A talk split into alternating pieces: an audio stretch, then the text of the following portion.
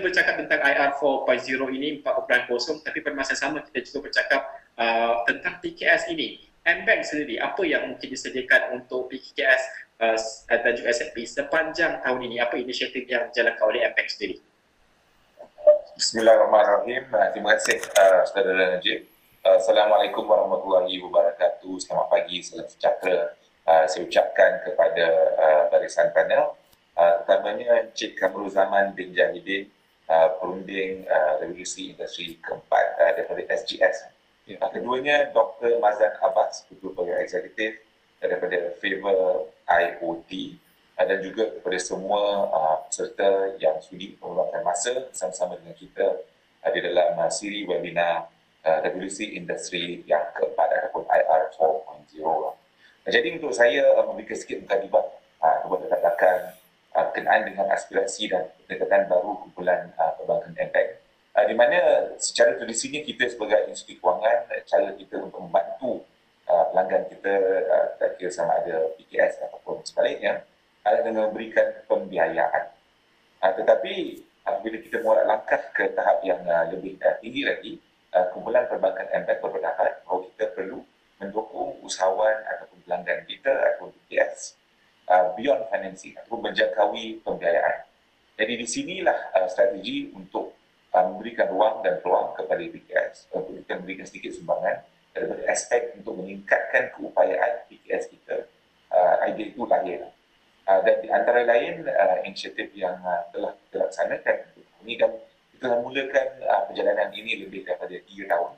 Setiap saya ini tahun keempat um, adalah uh, dengan antara lainnya adalah uh, series yang ataupun program kita panggil M-Bank Biz Conference. Jadi pada pagi ini uh, kita semua terlibat di dalam uh, series uh, M-Bank Biz Conference lah. Dan yang berkait paut dengan M-Bank Biz Conference adalah yang disebut uh, pertandingan uh, cadangan perniagaan ataupun business pitching competition yang kita panggil M-Bank Biz Race yang uh, sekarang ini sudah masuk musim yang ketiga.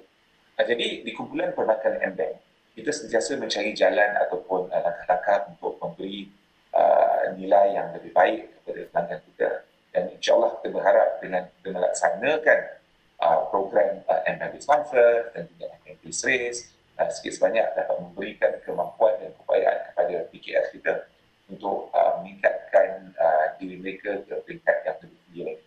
Uh, pada peringkat ini saya ingin memberikan penekanan bahawa pandemik COVID-19 uh, yang sedang menular ada satu fenomena uh, yang berlaku. Inilah satu fakta dan hakiki yang kita tidak boleh uh, nafikan. Uh, justru saya mendapat uh, moto yang kita guna pakai untuk uh, program MDEC Base Race musim yang ketiga iaitu The Big Reset. Uh, mungkin saya berterjemahkan kepada penetapan semula uh, The Big Reset uh, revive business atau penetapan semula untuk memberikan nafas baru lah uh, kepada PKS uh, ini adalah penting pada pandangan M-Bank uh, untuk uh, PKS kita uh, untuk mengambil langkah yang ke belakang untuk cuba mengkaji semula kedudukan mereka di pasaran uh, dan juga untuk lihat apakah uh, peluang yang baru kerana kita dapat nafikan bahawa kekangan dan cabaran adalah cukup tinggi. Tetapi kehidupan perlu diteruskan, justru kita menyarankan kepada PKS untuk mencari jalan untuk uh, risetkan kembali atau menetapkan semula atau mencari hal dulu yang baru sama ada secara besar ataupun untuk mengklarifikasikan semula uh, strategi mereka tetapi ini adalah amat penting untuk memastikan kelestarian uh, pen, uh, perniagaan mereka dan memandangkan dunia sekarang uh, persaingan cukup hebat uh, jadi saya rasa uh, COVID-19 juga ada rahmat di sebaliknya walaupun kita semua adalah susah tetapi memberikan kita, kita ada lebih masa lah mungkin kurang keluar berada di, di rumah jadi apabila kita ada masa sikit mestilah kita menjuru kepada PKS uh, untuk mencari peluang yang baru uh, agar mereka boleh uh, terus saing dan di sinilah sikit sebanyak M-Bank Biz Conference, M-Bank Biz Race. Melalui tiga track yang telah kita kenal pasti uh, iaitu halal, uh, pendigitalan dan juga IR 4.0 uh, sikit sebanyak akan memberikan nafas baru kepada PPS Bila kita bercakap tentang IR uh, 4.0 ini, ada kalanya kalau kita, saya pergi ke banyak conference dan juga persidangan ini, mereka mengatakan bahawa eh, ini perlu diadaptasi dan sebagainya. Tapi realitinya di bawah ini, adakah PKS ini memahami apakah itu IR 4.0? Ini yang saya nak bawakan Cik Kamal Zaman. Apa sebenarnya IR 4.0 atau industri 4.0 ini dan tahap kesediaan kita? Kalau dalam bahasa mudahnya untuk kita fahami IR 4.0 ini. Okay, terima kasih Encik Nazib. Uh, Assalamualaikum warahmatullahi wabarakatuh uh, dan selamat pagi. Uh, terima kasih juga pada para panel, Encik Irfan, Encik, uh, rakan rakan uh, teknologi saya Dr. Mazlan Abbas. Okey, sebenarnya pada pada pada setengah orang mengatakan industri 4.0 ni satu jangkauan yang agak agak tinggi ya. Sebab kemungkinan masalahnya sebab kita di Malaysia eh terutamanya di Malaysia kita dimomokkan dengan uh, penggunaan teknologi yang agak tinggi seperti robot, seperti uh, automation dan sebagainya. So sebenarnya teknologi-teknologi yang ada dalam industri 4.0 ni telah kita guna pakai pun sebenarnya. Antaranya sistem uh, antaranya adalah uh, communication kita sekarang ni, eh. Maksudnya kita punya uh, communication broadband kita. Uh, sekarang ni saya pun bukan berada di office, saya berada di luar ni sekarang ni. Saya berada di di, di Kelana Resort Seremban eh. Tapi disebabkan oleh teknologi ni membolehkan kita berhubung sama kita.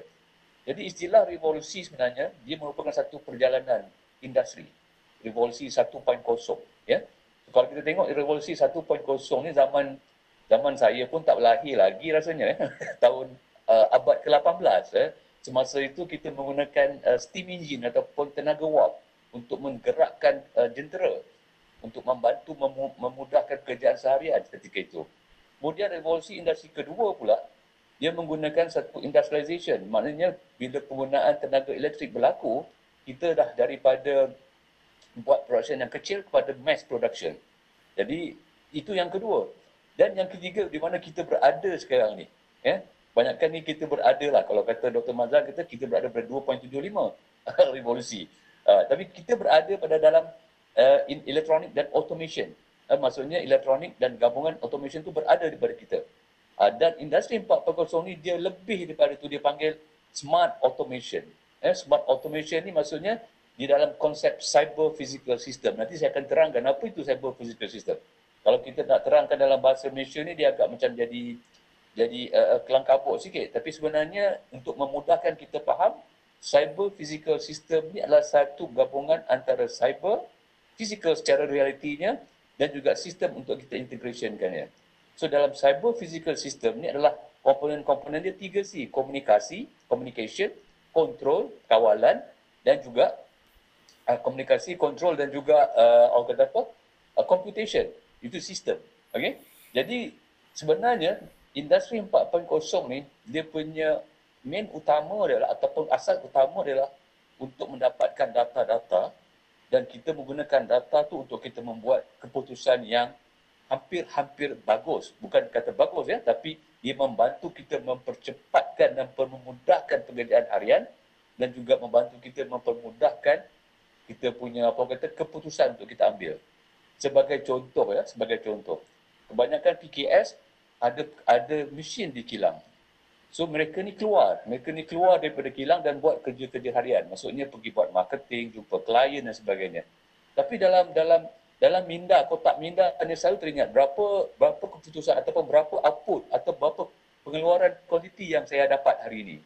So dengan menggunakan teknologi industri 4.0 ada pilar-pilar dia tu dia boleh melihat dengan menggunakan mobile phone saja berapa kuantiti dia ada setakat ini dan dia boleh refer balik kepada pelanggan dia mengatakan okey insyaallah kita akan boleh deliver kuantiti itu secepat yang mungkin ha, itu secara ringkas tentang penerangan uh, industri 4.0 jadi dari segi penerimaan industri 4.0 di Malaysia kalau dulu saya start uh, saya bermula bermain dengan industri 4.0 ni 3 tahun lepas.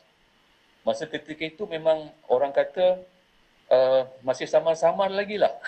masih samar-samar lagi. Tetapi uh, bila industri 4.0, industri forward ataupun industri polisi industri forward di Malaysia di, dilancarkan pada Oktober 31 Oktober 2018 oleh MITI dah nampak uh, ada ada perkembangan sedikit kesedaran tentang kesedaran tapi adaptasi dan adaptasi itu masih lagi kurang. Cuma kesedaran tu insyaAllah saya rasa dia akan berkembang dan berkembang dan berkembang. Itulah harapan saya sebenarnya. Uh, saya ingin membantulah PKF-PKF ni supaya uh, boleh boleh tukar mindset ataupun ada ada minda yang growth eh, kepada teknologi. Uh, itu pada pandangan saya Encik Nadir. Ya, ya. Dr. Mazlan, kalau kesemua ini kita lihat indah belaka membantu PKS dan sebagainya. Tapi bagaimana kita melihat realiti? Kenapa uh, atau mengapa ramai lagi PKS yang mungkin uh, uh, tidak mengadaptasi IR 4.0 apa cabaran untuk PKS sebenarnya? Uh, pertama kali saya ingin mengucapkan terima kasih jugalah kepada Encik Ikhwan uh, menjemput kami di sini uh, sebagai salah seorang panel. Uh, saya melihat dia macam gini lah, kalau uh, mereka merasa, mereka rasa takut sebenarnya. Eh. Pertama saya rasa mindset tu kena kita perbetulkan sebab bukan setakat PKS saja syarikat-syarikat yang besar mungkin juga mengalami uh, apa tu uh, hesitant lah merasa susah nak uh, melangkah masuk kepada era IR 4.0 ini. Sebab ramai mengatakan if, dalam bahasa Inggeris lah, dia kata if it's not broken why fix it? Uh, bisnes dah berjalan seperti biasa. Dan uh, mereka merasakan sepatutnya uh, apa lagi yang patut kita uh, invest untuk uh, untuk membangunkan kita punya atau mendapatkan revenue revenue yang lebih. Tetapi mereka kurang faham bahawa uh, teknologi ini sentiasa berubah ya. Kita lihat apa yang berlaku dalam era 1.0 dahulu macam uh, KJ uh, masukkan. Dahulu kalau kita gunakan fizikal tu kita tak pakai fizikal sepatutnya sebab uh, penggunaan tenaga manusia ini sepatutnya kita kurangkan.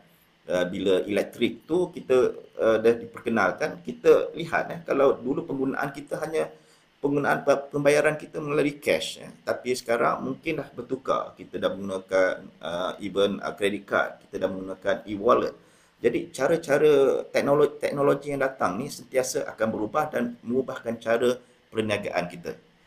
Dan kita lihat bahawa uh, di antara faktor-faktor yang kita lihat banyaklah eh satu ialah uh, PKS ini mungkin dia tidak tahu bagaimana nak memulakan langkah yang pertama. Uh, kita kena pastikan bahawa apabila mereka nak melangkah buat langkah pertama itu mereka uh, pastikan apakah problem statement yang mereka hadapi. Eh? Kalau mereka tahu bahawa mereka ingin kurangkan kos, uh, teknologi boleh mengurangkan kos. Kedua, uh, meningkatkan produktiviti.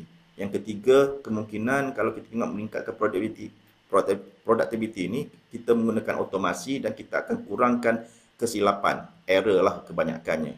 Dan keempat mungkin kita akan lihat ada produk-produk baru yang kita akan lancarkan ni sebenarnya ada produk yang boleh uh, menjanakan pendapatan yang baru. Uh, dan menggunakan digital ini sepatutnya dia boleh melangkau lebih jauh lagi. Dia tidak perlu uh, menghadkan uh, penjualan barangnya dan sebagainya untuk dalam lokal. Dia boleh pergi ke global juga. Jadi uh, yang kedua mungkin apa yang mereka rasakan bukan setakat kos tapi mereka rasakan talent tu mungkin mereka kurang faham. Mereka tidak mempunyai uh, talent yang cukup untuk uh, membangunkan sesuatu ataupun uh, menjalanikan satu uh, teknologi yang baru dalam syarikat mereka.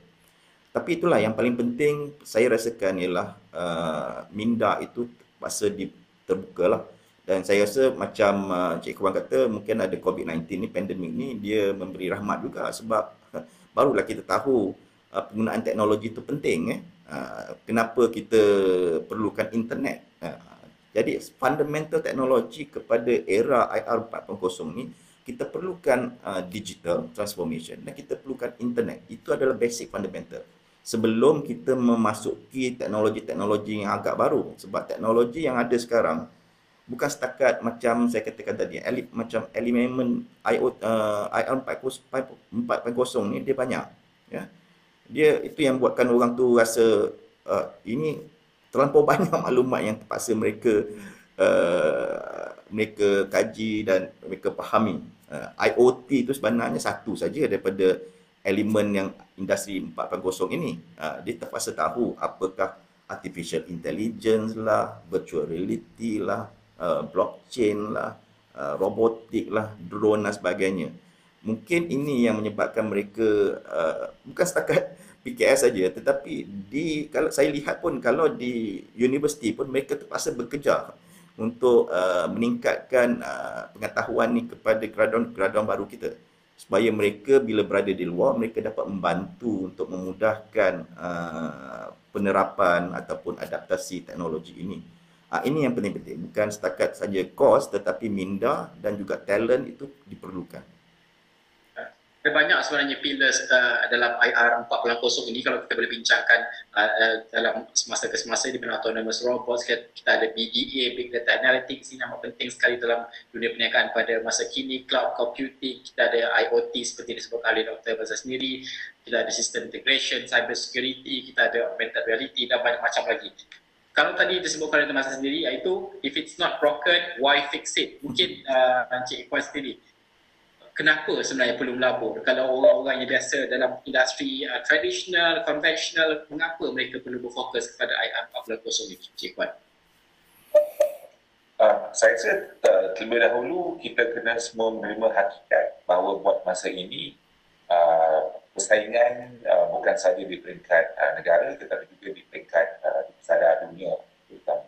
Kerana uh, dunia menghadapi uh, fenomena globalisasi dan saya rasa syarikat-syarikat atau PKS-PKS Malaysia tidak dapat lari daripada persaingan itu pertama. Keduanya sekarang ni kita berada di zaman um, apa tu gangguan ataupun the age of disruption. Uh, jadi berdasarkan dua faktor ini uh, saya berpendapat adalah amat penting untuk PKS kita uh, mengambil uh, iktibar daripada apa yang berlaku di luar sana. Uh, jangan kita hanya pandang dalam tetapi kita juga pandang di luar. Kerana jika kalau kita uh, tidak uh, berubah ataupun tidak mengambil kesempatan uh, terhadap peluang ataupun teknologi atau kaedah pengeluaran yang baru, jadi kita mungkin akan ketinggalan berbanding dengan uh, pesaing-pesaing kita lah. Jadi saya ingin sebut, uh, memetik apa yang uh, dikatakan oleh dua panel tadi. Uh, misalnya, uh, Cik Kamal Zaman uh, menyebut berkenaan dengan uh, apa tu, apakah itu IR 4.0. Jadi apabila kita menggunakan seperti yang disebutkan di pada tadi dan kita tahu Mazlan memang sebut kita kadang-kadang kita takutlah perkataan ataupun terma-terma yang digunakan adalah cukup besar. Dan, uh, misalnya definisi IR 4.0 iaitu apa? Penggunaan informasi dalam proses pembuatan, melibatkan komunikasi secara berterusan. Nah, jadi kita pun rasa, oh, these are big words. Uh, jadi uh, Saudara Najib juga menyebut banyak kata lah. Data analytics, artificial intelligence, uh, pencetakan tiga dimensi misalnya kan. Jadi kita dengar kata-kata ni, itu pun rasa macam oh, saya ini setakat PKS ada saya mampu untuk mencuburi ataupun melibatkan ataupun um, menggunakan pakai uh, 4.0 dalam perniagaan saya.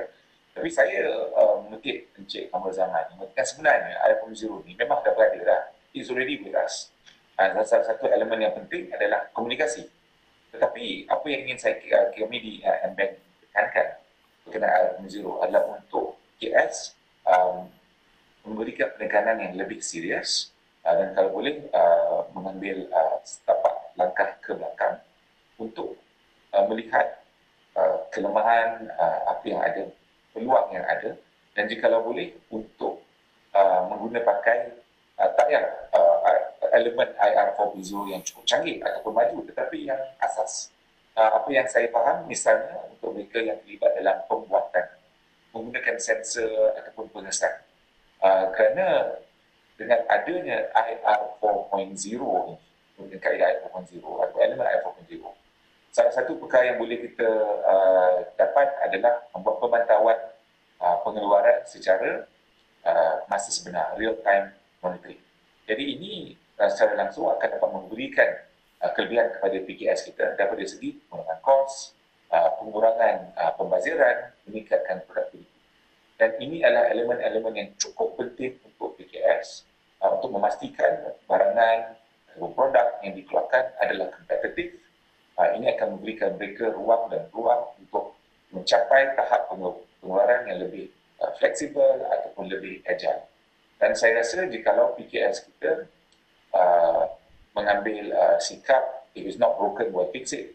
Dan kemungkinan di dalam uh, tempoh uh, jangka panjang atau mungkin tempoh yang uh, sederhana kita tidak akan dapat berjaya uh, jadi fenomena 4.0 persaingan uh, globalisasi adalah satu fenomena yang uh, berada uh, it's real kita boleh nafikan.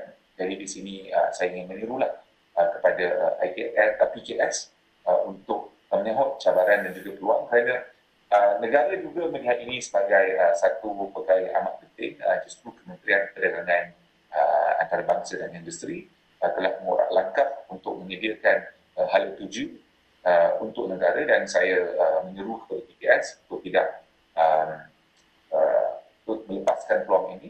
dan untuk mengambil sebarang peluang yang ada termasuk juga melalui uh, M-Bank Office Conference dan juga M-Bank Business uh, untuk meningkatkan kemampuan mereka untuk berkecimpung di dalam IR Zero. Jadi kita pun uh, saya mendapatkan uh, barisan panel yang cukup tersohor, Dr. Mazlan, Encik Kamarul Zaman yang saya rasa boleh memberikan pandangan dan perspektif yang cukup luas.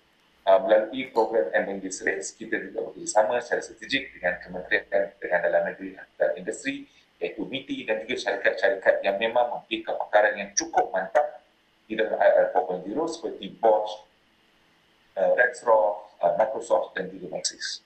Uh, jadi uh, di sinilah kita berpendapat bahawa PKS kita uh, perlu mengkaji secara lebih mendalam dan lebih serius uh, uh, bagaimanakah mereka boleh mengguna pakai dan menerima pakai IR 4.0 untuk memastikan kelestarian dan juga daya saing seperti disebutkan oleh Cik Wan tadi, kalau kita dengar nama ataupun pilih-pilih di bawah IR 4.0 itu, ramai mungkin usahawan PKS di luar sana rasa takut. Uh, mereka mungkin tidak pernah dengar atau pernah dengar tapi tidak mengetahui dan sebagainya. Uh, Cik Kamal Zaman, bagaimana untuk mereka ini bersedia? Bagaimana untuk menjadikan perniagaan mereka ini satu perniagaan yang bersedia untuk adaptasi IR 4.0? Apa yang usahawan ini perlu lakukan sebenarnya? Okey, terima kasih Tuan Jalil. Sebenarnya uh, dalam industri 4.0 ni saya suka petik dia kata mitos eh mitos industri 4.0 eh. So mitos industri 4.0 ni pada saya saya yang, saya buat kajian ada tiga benda. Pertama mitos pertama dia kata mahal, expensive. Okey sebab teknologi-teknologi ni expensive. Tetapi saya rasa penggunaan handphone kita ni lagi mahal sebenarnya. Kita mampu beli handphone yang berharga lebih kurang lebih daripada 3000 lebih daripada 5000. Okey. Kemudian satu, yang keduanya bila dia kata mahal, hanya syarikat-syarikat yang besar saja mampu untuk menggunakan pakai teknologi ini. Jadi PKS ni rasa macam macam uh, tak mampulah saya nak nak, nak masuk dalam industri 4.0 ni. Dan yang kedua, bila adanya industri 4.0, ada mintos mengatakan bahawa ruang pekerjaan akan berkurangan. Ha, ini satu satu satu fenomena yang amat ditakuti, terutama di kalangan pekerja-pekerja lah. Okey. Jadi sebenarnya persediaan apa yang perlu dibuat oleh PKS, ya, kalau kita lihat COVID-19 ni, saya sendiri banyak mendapat pengajaran daripada COVID-19. So sepatutnya kita perlu lihat, kita kena kita kena cermin diri kita balik dalam masa COVID-19 ni, kita tengok proses flow kita. Daripada kita menerima barang, sehinggalah kita men, men, men, menghantar barangan. Atau daripada kita menerima order, sehinggalah kita menghantar servis kepada pelanggan kita. Jadi kalau kita tengok flow-flow kita tu, di manakah flow kita yang ada masalah? Ha, di sinilah boleh kita apply ataupun kita boleh kita aplikasikan teknologi industri 4.0 tadi di dalam flow ataupun supply chain kita tadi. Ha, ini, ini yang pertama. Jadi kalau kita lihat bagaimana kita nak nak bermula dengan industri 4.0, ada empat ada empat cara lah eh, pada saya eh, ada empat cara. Pertama kita kena banyak banyak keluar keluarkan awareness ataupun kesedaran tentang teknologi. Teknologi bukan satu yang menggugat kita tapi dia membantu kita. Kalau teknologi, teknologi tidak boleh berada dengan sendirinya. Dan dan manusia kita sebagai orang seperangan tidak boleh hanya melihat teknologi. Dia perlu ada interaksi antara kedua-duanya. Barulah kita boleh bermanfaatkan teknologi itu sebaik mungkin. Itu pertama. Yang kedua maksudnya awareness ni kita atas ke bawah dan bawah ke atas. Maksudnya daripada peringkat uh, apa nama ni uh, pengurusan atasan sehinggalah ke peringkat pengeluaran operator ataupun di bawah di, di, di, di floor production. Dan yang kedua tentang adoption ataupun uh, uh, adaptasi penerimaan teknologi itu dan mengguna pakai teknologi itu. Okey, so dia menerima teknologi dan dia berguna pakai. Contoh macam uh, Cik Puan kata tadi sensor-sensor untuk PKS itu sangat-sangat uh, bermakna dan tidaklah semahal mana yang kita kita fikirkan ya. Uh, dan yang ketiga tentang adaptasi. Selepas kita adaptasi, kita adaptasi. Adaptasi ini daripada penggunaan teknologi itu kita tengok mana yang kita boleh buat improvement ataupun ke, ke, kebaikan ataupun kita boleh buat transformasi kepada teknologi-teknologi yang kita gunakan. Dan mungkin kita boleh bermula dengan satu tempat yang kecil ataupun department, kawasan yang ataupun production line yang yang yang, yang kecil. Jangan jangan kita buat yang besar. Masalahnya kita suka buat yang besar tapi bila kita kata bila ada satu masalah dan kita kita dapati uh, masalah tak boleh di, di, di, diselenggarakan dan kita kata teknologi ini tidak bagus. Tidak, bukan begitu. Cara dia kita bermula dengan kecil dan sebab kita sukses ataupun kita berjaya dengan perbuatan yang kecil itu barulah kita mengguna untuk kita duplicate ataupun kita kembangkan kepada department-department yang lain. Itu dipanggil sharing ataupun kita berkongsi tentang uh, apa teknologi-teknologi kebaikan teknologi yang kita ada. Okay, ini sini saya nak, nak, nak sentuh tentang tentang digital transformasi lah eh kalau katakan digital transformasi ini. So uh, pada research saya ataupun dalam perkajian saya digital transformasi ini ada empat ada empat proses. Pertama adalah transformasi proses itu sendiri. Okay, digital transformation dalam proses. So kalau PKS ataupun services kita perlu tengok proses ni apa yang kita boleh applykan ataupun boleh kita aplikasikan elemen-elemen teknologi industri 4.0 itu dalam proses kita itu pertama yang kedua tentang bisnes okey bisnes contohnya macam Grab eh Grab uh, uh, apa Food Panda dia dia tukar dia punya dia transform dia punya bisnes kepada online digital online dan sebagainya so bila dia buat online banyak lagi ruang-ruang pekerjaan yang yang wujud di kalangan anak-anak muda jadi jadi delivery, jadi dan macam-macam lagi. Bukan bukan anak muda je, kita pun boleh buat sebenarnya kerja itu. Dan yang ketiga tentang domain transformation. Contoh macam Amazon. Eh. Amazon tu asalnya dia menjual. Dia menjual buku, dia menjual barang-barang. Tetapi daripada domain transformation ni, apa dia buat adalah dia sekarang jadi cloud provider. Amazon Web Services. Dia, dia boleh buat juga. Dia boleh buat pula benda tu. Dan yang keempat adalah transformasi dari segi organisation dan juga manusia. Maksudnya team tu kena mindsetkan dia supaya uh, uh, satu transformasi daripada A ke Z tu berada.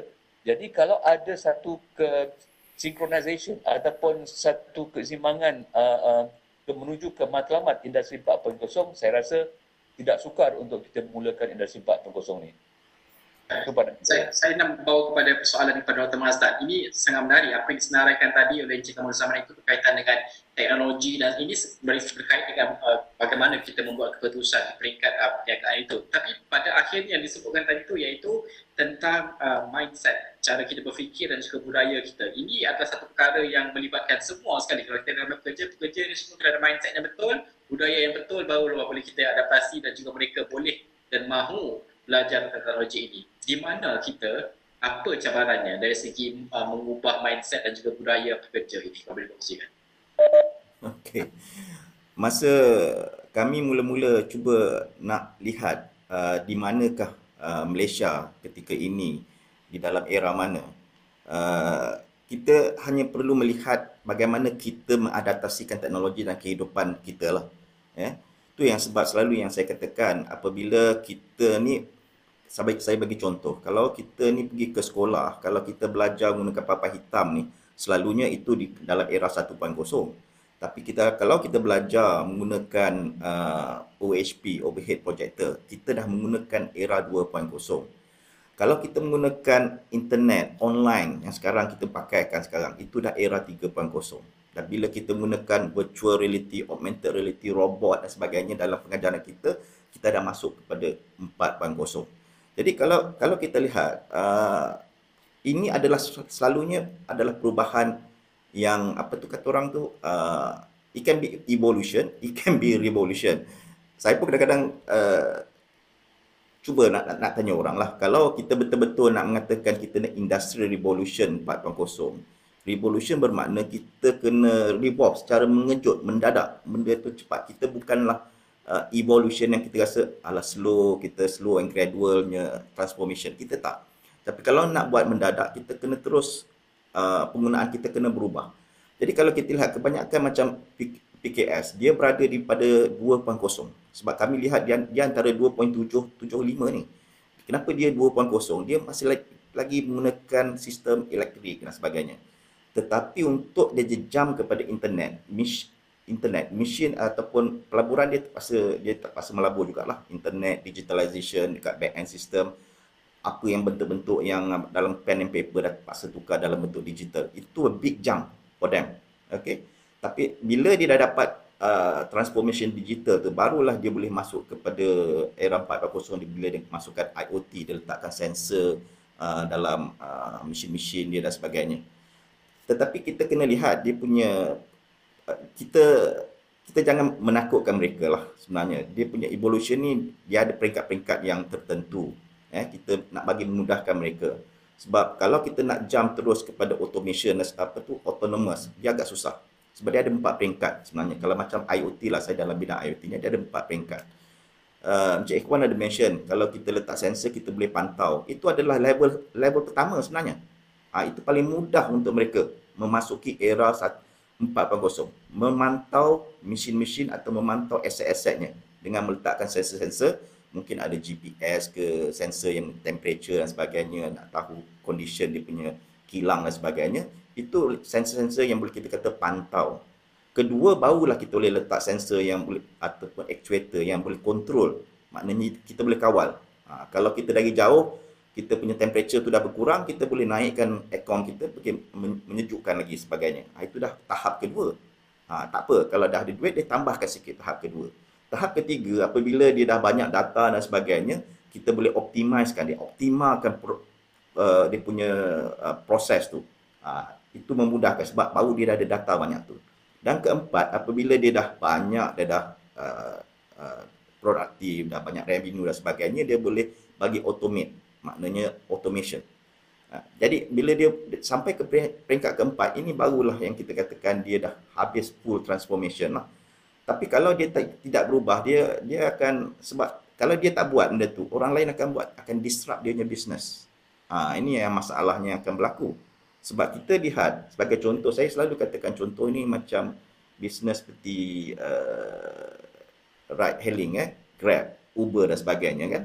Uh, dahulu orang driver taksi saja dia kata dia hanya taxi driver. Tapi bila uh, Grab dah ada dan sebagainya, kita kata semua orang boleh jadi taxi driver. Ha, pekerjaan baru. Tapi apabila dia dah full automation, taksi tu boleh memandu sendiri, tak ada taxi driver. Ha, ini dia satu disruption kepada bisnes dia. Dan kita kena tahu, setiap kali teknologi akan diperkenalkan, sebagai contoh, taksi tu jadi terbang dan sebagainya. Jadi dah dah taksi tu dah jadi tak di, di atas langit dan sebagainya. So dia satu perubahan men, yang mendadak kepada business disruption.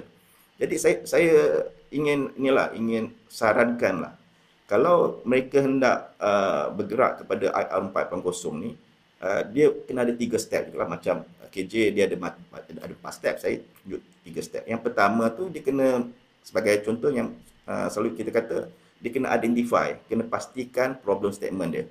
You can think big fikirlah besar tapi start small okay? Kita boleh start small. Bila kita start small kita tengok apa impact yang paling besar dalam kita punya uh, masalah ni. Dan selalu yang kita lihat sekarang bila industry forward dah ada buat assessment, maknanya dia pergi kepada PKS, dia tengok assessment dia. Mana dia punya gap sebenarnya. Ha, gap itu yang kita akan pastikan untuk kita selesaikan masalah tu. Ha, itu gap yang pertama. Yang kedua, barulah dia cuba integrate dengan back-end system dia dan sebagainya.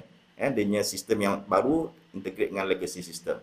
Yang ketiga, barulah kita lihat proses-proses baru itu akan diperkenalkan. Business model baru boleh diperkenalkan dia dengan data tu dia boleh menganalisa data tu dia boleh uh, memperbaiki lagi dia punya dia punya apa uh, productivity dia kilang dia dan sebagainya. Jadi ini adalah langkah-langkah. Kita bukan katakan mendadak terus tapi kita tahu langkah-langkahnya. Dan mem- memang eloklah kalau kita dengar uh, mana PKS yang ada di sini dengar apakah teknologi itu boleh uh, mengubah cara uh, apa tu uh, operasi mereka untuk untuk mereka memahami bahawa ini mengubah operasi mereka itu penting kerana tapi itu tahap kesedaran tapi pada masa sama apabila kita bercakap tentang kesemua peringkat perubahan yang diperkatakan oleh Dr. Mazlan dan juga Cik Zaman tadi uh, mungkin Cik Ikhwan sebelum beri komen sedikit ini melibatkan uh, pelaburan. Ini kita dah bincangkan tadi. Tapi pada masa sama kalau kita bercakap tentang PKS ini, mereka ini amat besar tentang aliran tunai mereka. Bagaimana untuk mereka menyeimbangkan pelaburan ini dalam setiap peringkat yang disebutkan oleh. Mazdan itu uh, dan pada masa yang sama mereka menyedari bahawa ini pada akhirnya eye dan sebagainya itu akan kembali kepada perniagaan mereka yang lebih berkembang besar. Cik Ya.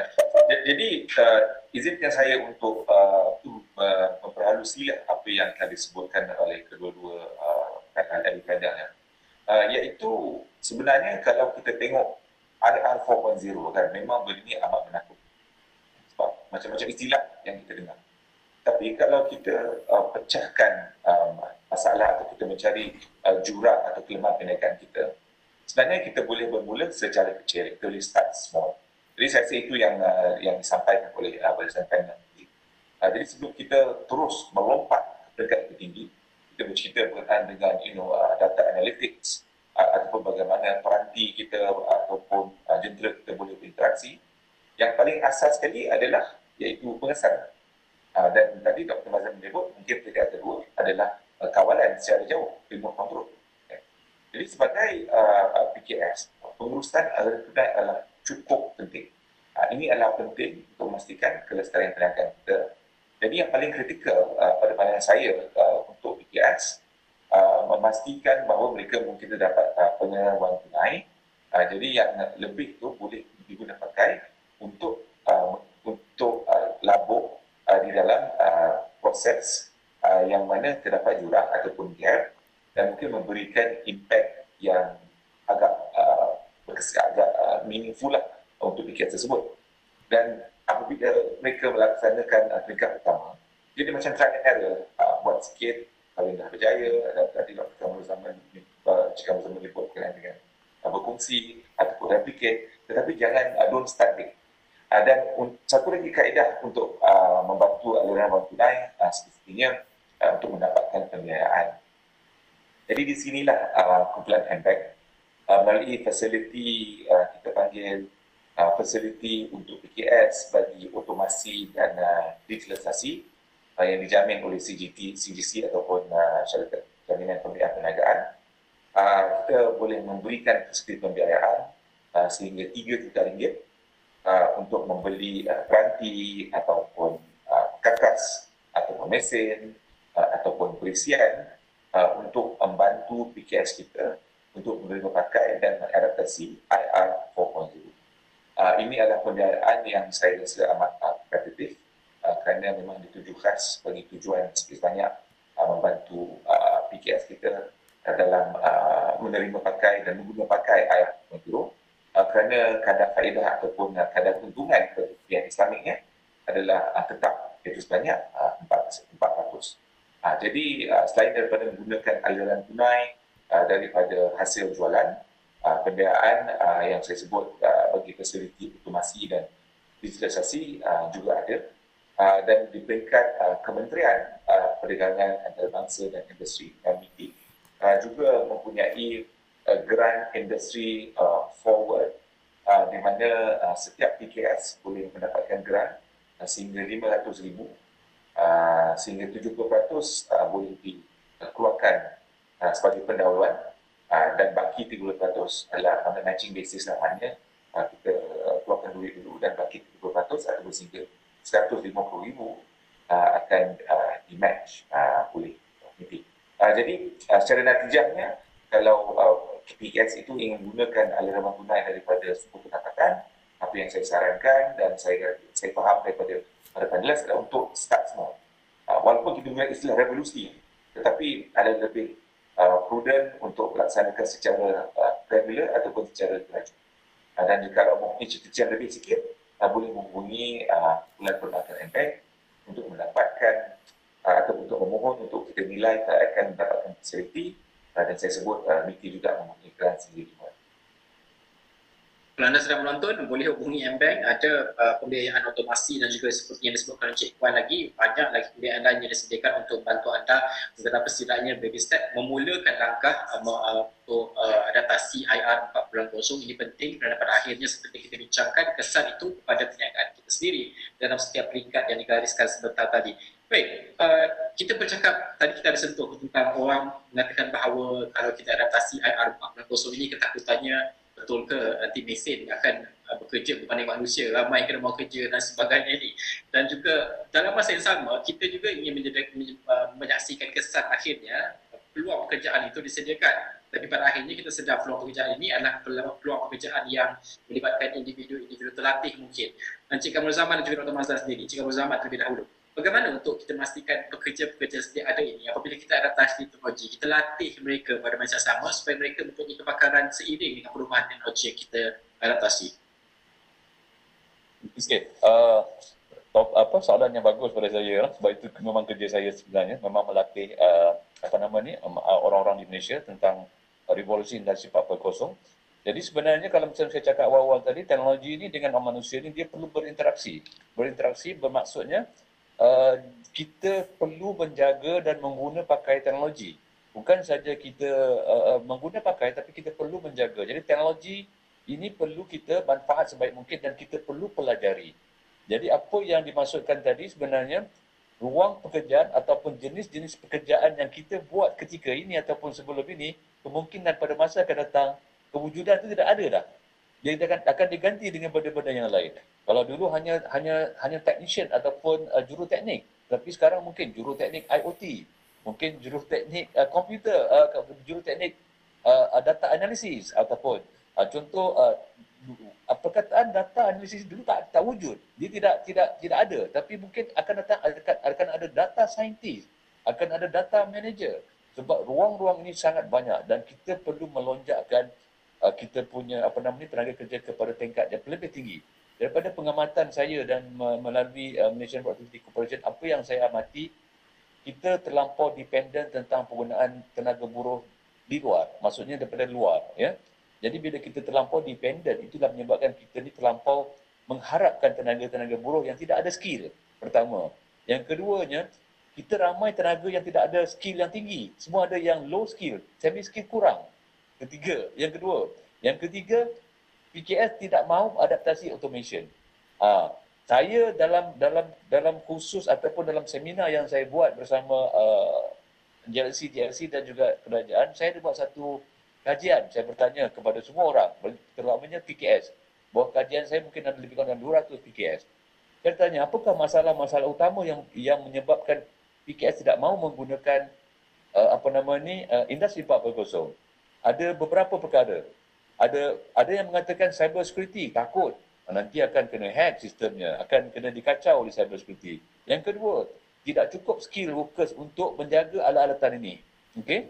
Dan yang ketiga tentang penggunaan teknologi. Dia tak tahu teknologi apa yang sesuai untuk dia masukkan di dalam ataupun dia menggunakan dalam proses-proses yang ada dalam PKS. So benda ni sangat sangat sangat sangat relevan ataupun orang kata uh, inilah uh, apa uh, mitos bukan mitos lah. Maksudnya kekangan yang berlaku di dalam PKS. Dan soalan akhir saya, adakah anda yakin bahawa industri 4.0 akan meningkatkan produktif? Tak ada seorang pun kata tidak. Semua kata ya. ya. Jadi dekat situ kita dah nampak yang bahawa PKS sebenarnya dia tahu tentang tentang uh, keberkesanan ataupun tentang bagusnya menggunakan teknologi ini. Cuma isu-isu tadi itulah yang kita perlu hadapi. Jadi sebenarnya macam saya rasa kerajaan Malaysia melalui penjana dah dah mula pun dah akan mula pun tentang mendidik uh, rakyat Malaysia terutamanya pekerja-pekerja tempatan tentang industri 4.0. Saya rasa kita ambillah peluang ini sebaik mungkin. Itu pandangan saya, Cik Najib. Mas Lan atau Mas Lan, kalau saya nak katakan tentang sebab Mas Lan merupakan panel penasihat industri IAP dan di beberapa universiti tempatan. Kalau kita bercakap tentang uh, melatih tenaga kerja ini bukan sahaja yang sedia ada. Yang dalam in the pipeline orang kata di universiti dan sebagainya bagaimana untuk kita pastikan mereka ini uh, keluar saja menjadi modal insan yang bersedia untuk embrace untuk uh, kata apa adaptasi segala perubahan di bawah IRF 4.0 ini. Mas Lan. Oh, ini ada kisahnya sebenarnya. Masa kami buat bisnes dalam uh, Internet of Things lima tahun yang lepas, apa yang berlaku ialah apabila kami menyediakan satu platform yang kami buat bangunkan IoT. Eh, platform tu digunakan supaya orang boleh orang lain boleh bangunkan aplikasinya di atas platform itu dengan cara yang lebih mudah. Dari situlah baru saya faham bahawa tidak ada tak ramai orang yang ada kepakaran yang boleh membangunkan aplikasi ini. Jadi saya heran, di mana mereka? Barulah saya tahu bila saya lihat balik sebagai IAP, saya pergi ke universiti dan lihat bahawa topik-topik ataupun silibus yang dalam uh, universiti masih lagi uh, cara lama dan tidak apa tu uh, uh, menjumus uh, apa uh, menjurus kepada uh, tajuk-tajuk atau topik uh, teknologi yang baru Jikalau ada pun mungkin dia bits and pieces. Dia tak ada come in a very kata tuang tu a structured manner. Uh, dari situlah kami cuba membangunkan silibus yang baru, refreshkan dia, konten yang lebih baru, lebih kepada menjurus kepada apa kehendak industri. Dan kalau kita lihat 2-3 tahun yang lepas, uh, silibus-silibus baru ni telah pun diterapkan di dalam universiti. Saya rasa insyaAllah lah, mungkin dalam masa beberapa tahun lagi, mungkin uh, setahun dua, barulah graduan-graduan ini akan keluar. Sebab dia silibus ni makan masa juga untuk mereka dapat approval yang baru dan sebagainya. Dan kita lihat bukan macam IoT yang kami saya selalu uh, ceritakan ialah dalam dalam college kemahiran pun dah ada. College kemahiran, uh, daripada sijil, sijil IoT ada, diploma IoT ada, degree dan masters IoT pun ada. Jadi itu kita akan lihat bila graduan itu akan keluar dalam 2-3 tahun ini, mungkin lebih ramai yang yang mempunyai kepakaran ini, modal insan yang kita perlukan lah. Uh, jadi saya ingin nak tambah sikit apa yang uh, Cik Kamal Zaman mention about apa tu, uh, adakah dia menggantikan pekerjaan kita lah sebenarnya. Sebenarnya macam itu betul sebab kita sebenarnya kita tengok teknologi ni dia ada ada dua pengguna. Satu yang pengeluarnya, satu yang penerima, the supply and demand side. Yang PKS ni dia menggunakan teknologi. Okey, teknologi ni digunakan apabila kita kami yang daripada ni yang mengeluarkan teknologi itu membuatkan teknologi itu agak mudah untuk diguna pakai. Jadi bukanlah dia nak replace kerjanya tetapi untuk memudahkannya membuat pekerjaan.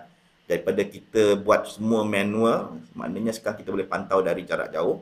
Jadi skill untuk memantau je mungkin dah ada mudah dah bukan setakat pakai ini dia gunakan sistem komputer dan sebagainya dah boleh pantau dari jarak jauh. Ha? Dahulu dia selalu buat outbound marketing, cost dia agak tinggi. Dia boleh buat inbound marketing kan dengan cara mudah dengan social media, digital marketing dan sebagainya. Jadi teknologi ini memudahkan dia untuk buat kerja yang lebih value added uh, daripada benda yang terlalu fizikal dan dia uh, dan teknologi ini pun kita cuba buat dia uh, mudah faham Uh, bukan untuk dia bangunkan tapi dia menggunakannya. Uh, PKS jangan risau. Bukan dia bangunkan tapi dia dia pengguna sebagai teknologi yang kami bangunkan daripada industri. Sama-sama secara ringkasnya, mungkin ini adalah penutup kepada apa yang ingin disampaikan kepada PKS di luar sana. Secara ringkasnya, apa yang mereka perlu ketahui kalau mereka uh, ingin mengatasi uh, IR 4.0 ini? Okey, uh, apa yang kalau kalau dari segi mengetahui saya rasa macam tadi saya kata uh, buat satu kesedaran dalam dalam kelompok uh, kalangan PKS itu sendiri. Tapi yang penting dalam strategi industri 4.0 ni ada ada lima. Pertama funding. Kata ke, keuangan lah. Tak banyak tak banyak sikit macam kita kata tadi kita buat kecil-kecilan. Dan yang kedua tengok infrastructure uh, tadi uh, Cik Puan pun ada cakap uh, ada ada kerjasama antara M-Bank dengan Maxi. Saya nampak satu satu kerjasama yang bagus dari segi infrastructure dan yang kedua regulation. Uh, regulation ni pada saya amat amat penting dari segi penggunaan uh, industri 4.0 dari segi cyber security siapa yang boleh akses, siapa yang boleh lihat. Nah, ini sangat sangat penting pada saya. Dan yang ketiga bangunkan skill. Eh, yang keempat sorry, bangunkan skill. Skill tu kita kena didik dari semasa ke semasa. Gunalah sebaik mungkin uh, penggunaan ataupun uh, penjana-penjana yang ada sekarang ni, HRDF dan sebagainya. Dan yang keempat, barulah kita lihat pada teknologi mana yang sesuai untuk kita guna pakai. Dan yang paling penting pada saya, industri 4.0 ni, dia sangat-sangat berguna sebab apa? Macam Cik Wan kata tadi, kita dah terlampau banyak sangat penggunaan apa-apa ataupun banyak permintaan. Apa yang perlu kita buat adalah kita perlu menjaga kualiti produk kita. Okay? Ataupun menjaga kualiti services kita. So dengan bantuan teknologi industri 4.0 ni kita boleh bantu, kita boleh kita boleh tambah nilai uh, tentang dari segi kualiti pertama. Yang kedua, apa yang industri 4.0 mampu beri pada kita, dia beri kita satu alert ataupun satu atau atau satu kesedaran ataupun satu alert uh, tentang kese, ke pelakunya tidak baik di dalam satu tempat itu. Okey? Dan yang akhir sekali dia meningkatkan produktiviti dia meningkatkan kualiti dia mengurangkan risiko di dalam dalam pengeluaran. Okey?